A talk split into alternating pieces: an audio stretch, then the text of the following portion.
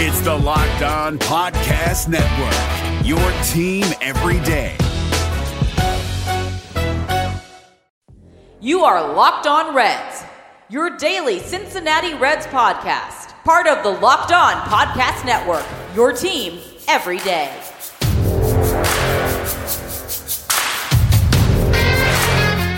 Welcome into your daily source for the Cincinnati Reds throughout the offseason. This is the Locked On Reds podcast, and I'm your host, Jeff Carr.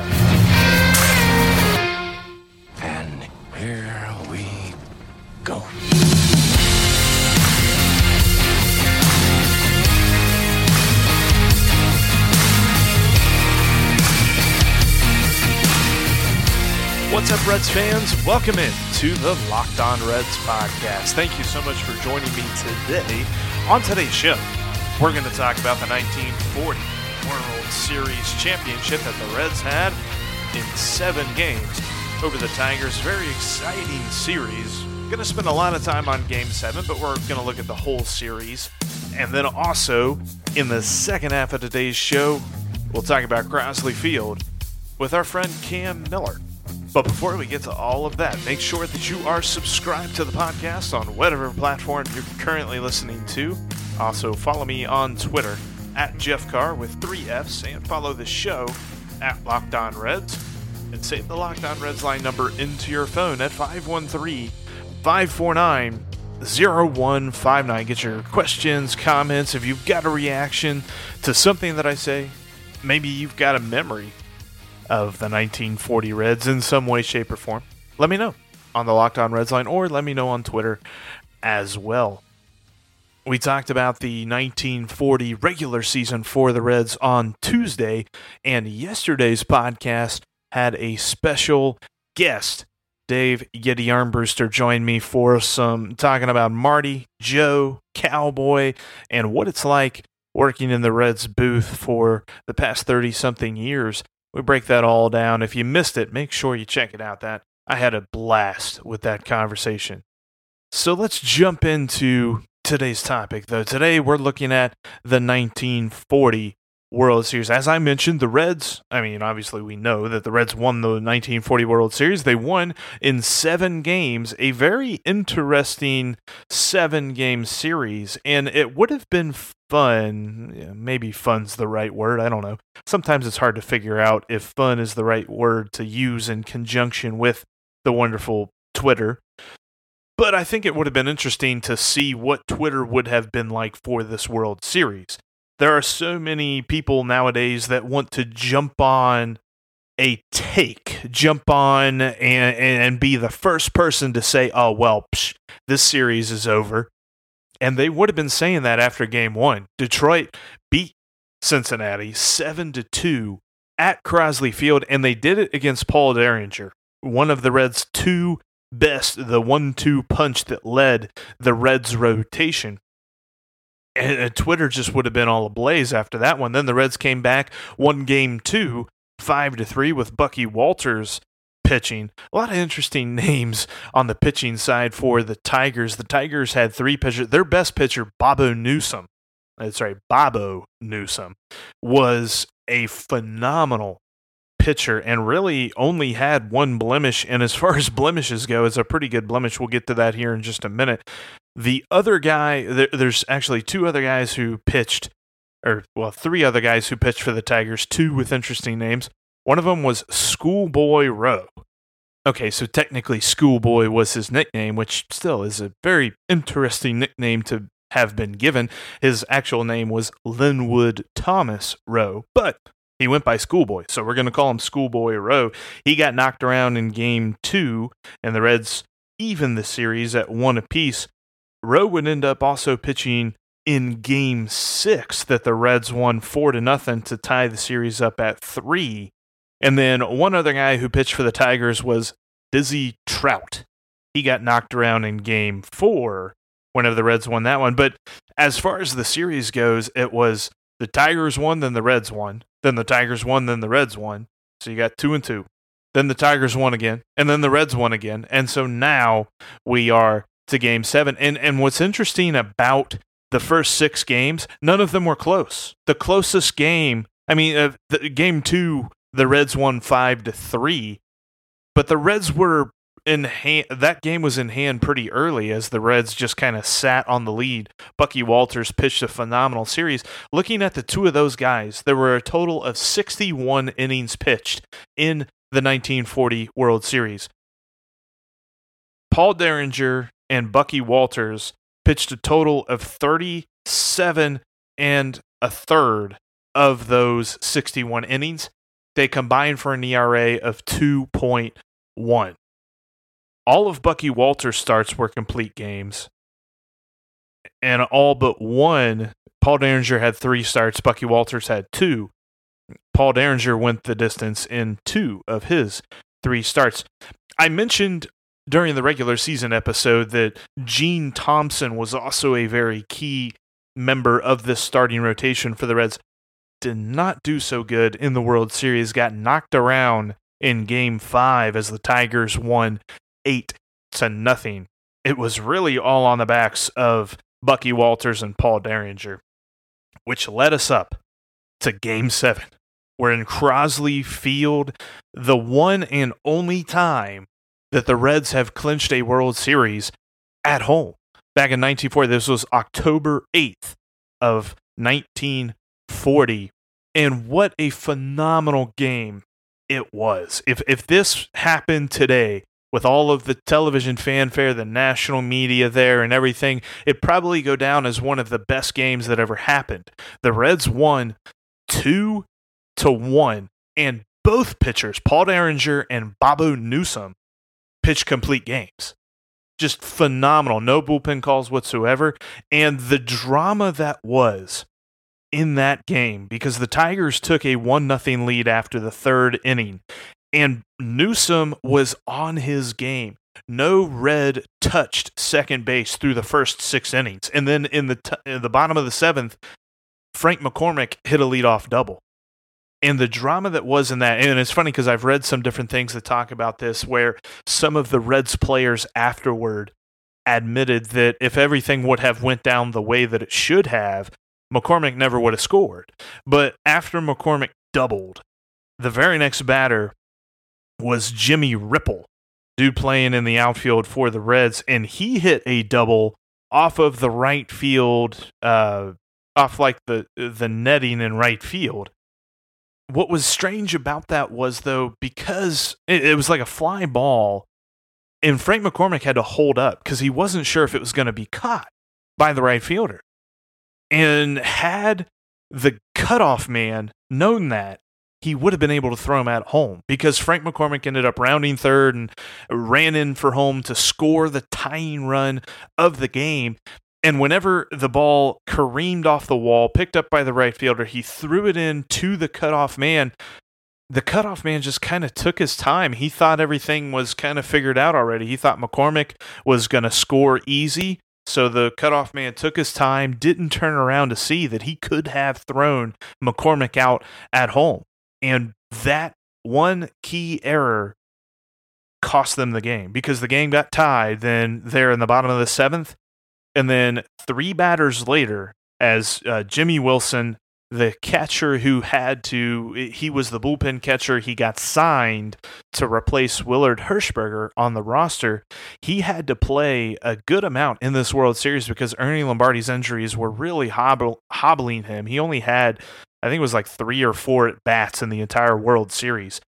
But Jimmy Wilson was able to bunt Jimmy Ripple from second to third and then Billy Myers, the shortstop back then, hit a sac fly that scored the go ahead run for the Reds. And, and just a moment, to, so that, that that that made it two to one, and Derringer shut down the Tigers. Hank Greenberg and the Tigers for the rest of the game, and the Reds end up winning two to one to clinch their second ever World Series. Get the monkey off their back. As I said in the regular season episode, there was this stigma around the Reds that their one and only World Series championship was tainted and therefore shouldn't even really count. Now they had one that could count. But kind of as I mentioned, something with Ernie Lombardi, he had very few at bats. Lonny Frey who, if you go back and you look at the 1940 Reds, played a pivotal role during the season as their second baseman. During the World Series, a metal cooler or top of a metal cooler fell onto his right foot, broke his foot, had a deep cut on it. He was limited to only a handful of bats in the World Series, so they had to put Eddie Joost in. Eddie Joost was the reserve middle infielder, the reserve shortstop, really. But he ended up playing a great deal at second base. And as far as offense is concerned, Lonny Frey in 1940, his OPS plus was 101. Eddie Joost's was 57. So not a great trade-off there, but the, the Reds were able to play around that in one of the best games in World Series history. Two to one, both guy, both starting pitchers going the distance for each team. And then, you know, it, it was shortly thereafter that Frank McCormick got the MVP. No Cy Young award back then, although I firmly believe Bucky Walters would have been the Cy Young award winner. We could debate that till the cows come home. We'll never know the answer to it. And it's kind of funny because uh, Joel Luckhaupt mentioned that the best red ever from the state of Pennsylvania was Bucky Walters and not Ken Griffey Jr. We'll talk to him about that next week. Going to have him on the show. But the 1940 Reds were an awesome team, a, the only team that year to win over 100 games and going the distance in the World Series. This was, this was the first World Series in five years that did not feature the New York Yankees. Just take that. The, the Yankees actually won four in a row before 1940, and they finished third in the American League. And that was another thing too. Before we before we talked to Cam Miller about Crosley Field, the way that everything was set up back then, the regular season was everything. Now the league was much smaller. There weren't 30 teams to deal with and stuff, but there was just an American League and a National League. There were no divisions. And whoever won each league, those two teams went to the World Series. I, I love that format. I don't know why. There's something about that. It just it puts such an onus on regular season performance, and it be. I, I mean, I, I'm sure it would never happen nowadays because you've got ad revenue and all that different stuff with the playoffs, and they're talking about expanding the playoffs, and so Lord knows contraction's never going to happen. But it's just interesting to think about it that it was only two teams that even got a shot and that way you knew who the best teams were. At least that's my take on that. Now let's welcome in Cam Miller and we'll talk about Crosley Field. I know that my friend and yours, Cam Miller, he did a series about Crosley Field, kind of putting it all together. Let's talk about Crosley Field. Kind of paint me uh, a picture of what Crosley Field was like. Well, Crosley Field was it was built in 1912. It was it was a park in an, in a neighborhood, which used to be the norm. Uh, mm-hmm. It used to be the norm for baseball stadiums and parks and fields to be in neighborhoods. I mean, that was where you would go to work and you go to factory, and then you'd walk a couple blocks to the game. That's just the way things were. But of course, with time and, and transportation and how things work, um, that had to go away. But the charm of it is what really got me when I was doing the uh, film for the Hall of Fame was how many people just said that the distinct having that distinct ballpark meant so much to them because of the quirkiness of it, because that you could go across the street, kind of like the way the Banks is now at Great American. Mm-hmm. You could go to the Scoreboard Cafe and grab a beer or a restaurant. Um, you could walk from your house. I mean, heck, Dave Parker lived a couple blocks from there, and he tells a great story of how he got a glove from Frank Robinson just hanging outside the stadium one day. And Frank Robinson throws Dave Parker a baseball glove. I mean, that's just an unbelievable story because that's the charm of it. It was in a neighborhood, it was right there next to housing. And of course, with technology and, and transportation, like I said, you get the highway system goes through there. But there was something about that park that, and, and players loved it, fans loved it, it was a dump, just kind of like Riverfront was. I mean, it was it, it didn't they didn't put as much effort back in those days to the care and to manicure the field and to do it as nice as it is now. But you can't you can't deny that that era of baseball when Crosley was at its peak, you know, 1912 to 1970 when they finally tore it down, that it was a park that if you go to Fenway today, it's just like that. That's how it used to be in Cincinnati. That's the one thing that struck me was that man that we're driving through what would have been the outfield now whenever we go down 75 and we pass by the old uh, spot where the mechanical man and all that stuff like oh yeah. which by the way i am um, rebuilding the mechanical man on a scale to try to get nice. um, young and Bertke to uh, they have one original left and it's in, in not good shape but I am making a, uh, scale model of it so we can try to see what it would look like. I mean, will this ever happen? I don't know, but I'm going to try my hardest to try to get that brought back because it was such an iconic, like you were saying, a part of, of Crosley Field. That any little thing like that, I mean, they had contests where you would have to the, the Young and Bertke company, the, the manufacturing company, they every year would have a contest. Guess how many steps the mechanical man walk during a season because it would turn it on for the games and then turn it off. Mhm. So all of those games in the 30s and the 40s and the 50s and the 60s, they would have it every year, and they, and whoever guessed closest to how many steps he took, how many miles he walked, um, would get a pair of tickets to Reds games, season tickets to, to, to Reds games for the following year.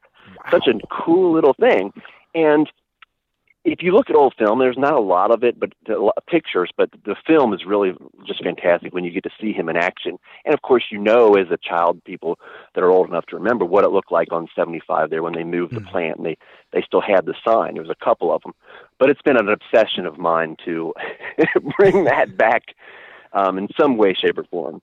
That's awesome. I, did he ever walk as much as Joey Votto? I the Red Reporter had a good report. the Red Reporter had this awesome piece uh, talking about over the last decade from 2010 to 2019. He actually walked 17.8 miles. Uh, you know, according to how many walks he got to first base. But yeah, I wonder if uh, it was ever uh, comparable there. I'm going to have to find that out. I'm going to have to go back and see if I can find the numbers um, of whoever won, because they would have the actual number posted. Uh, It was either a newspaper and some company documents of who won the the contest and how many, so we could kind of figure it out and have a comparison. Say who walked more, uh, Hubert, Mechanical Man, or Joseph Daniel Votto? that would be that would be pretty sweet.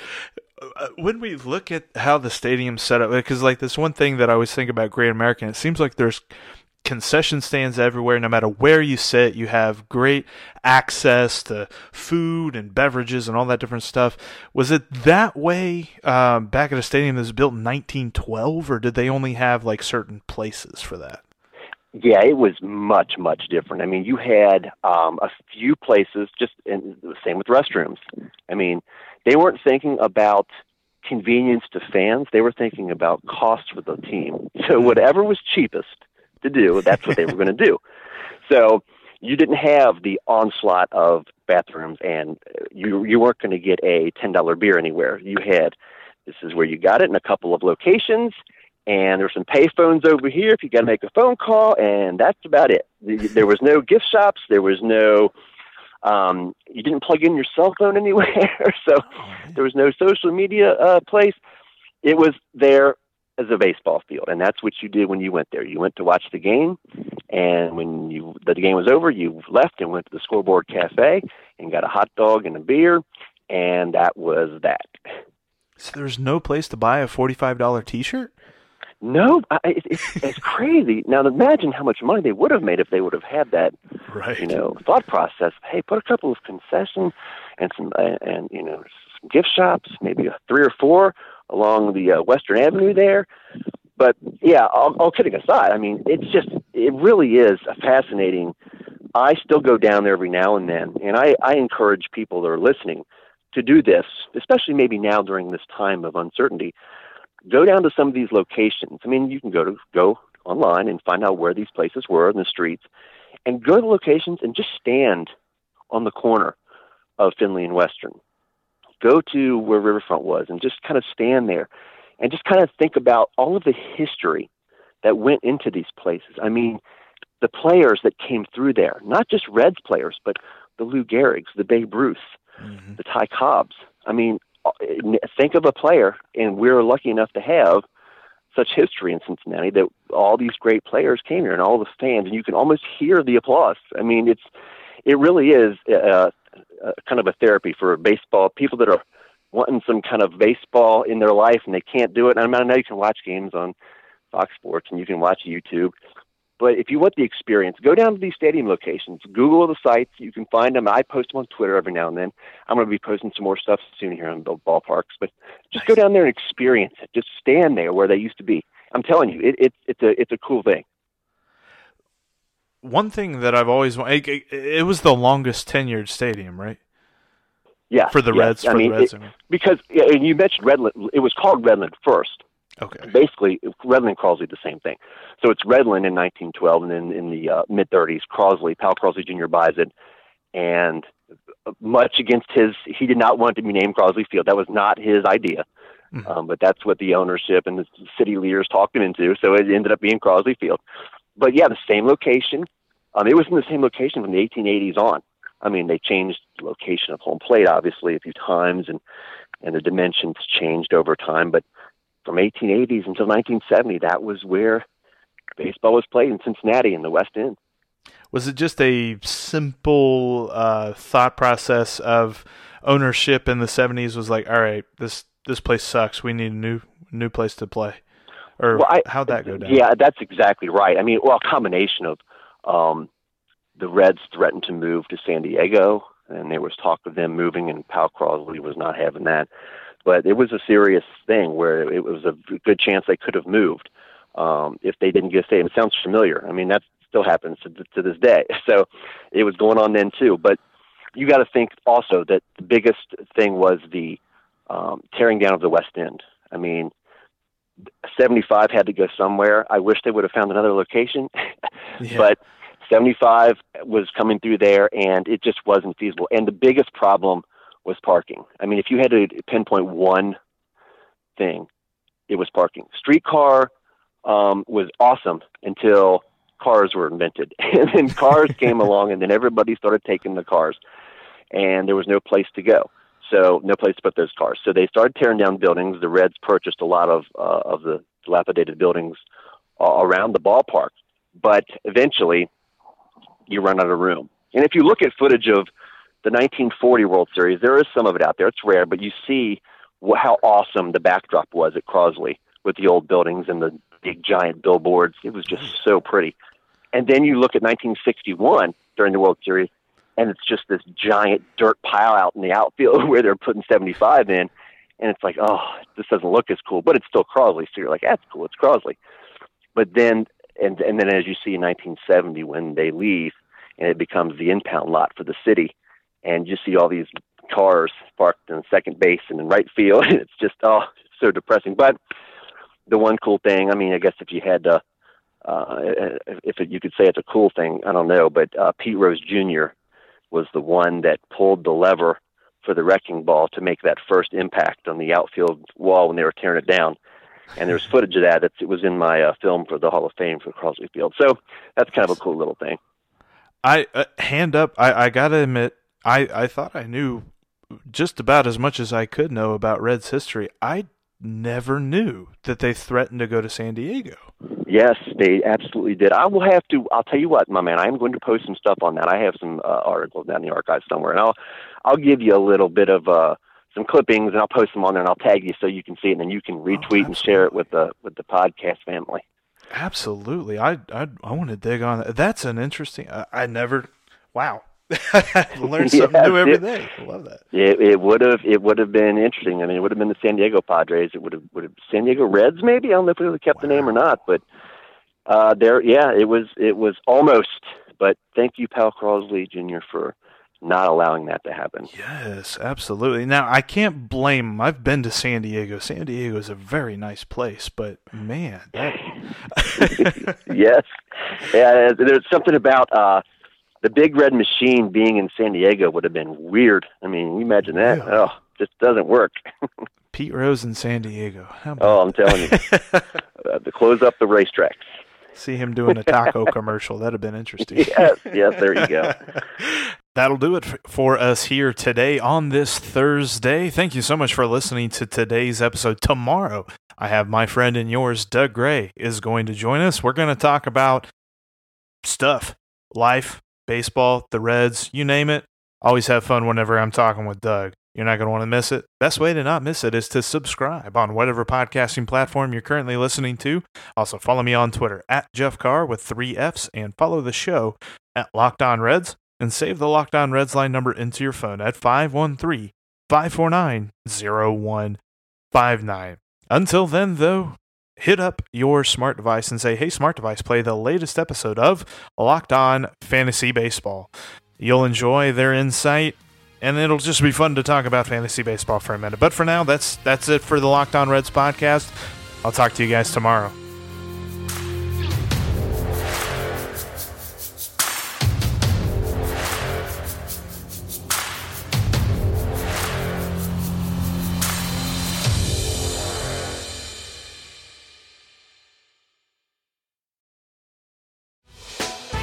Hey, Prime members, you can listen to this Locked On podcast ad free on Amazon Music.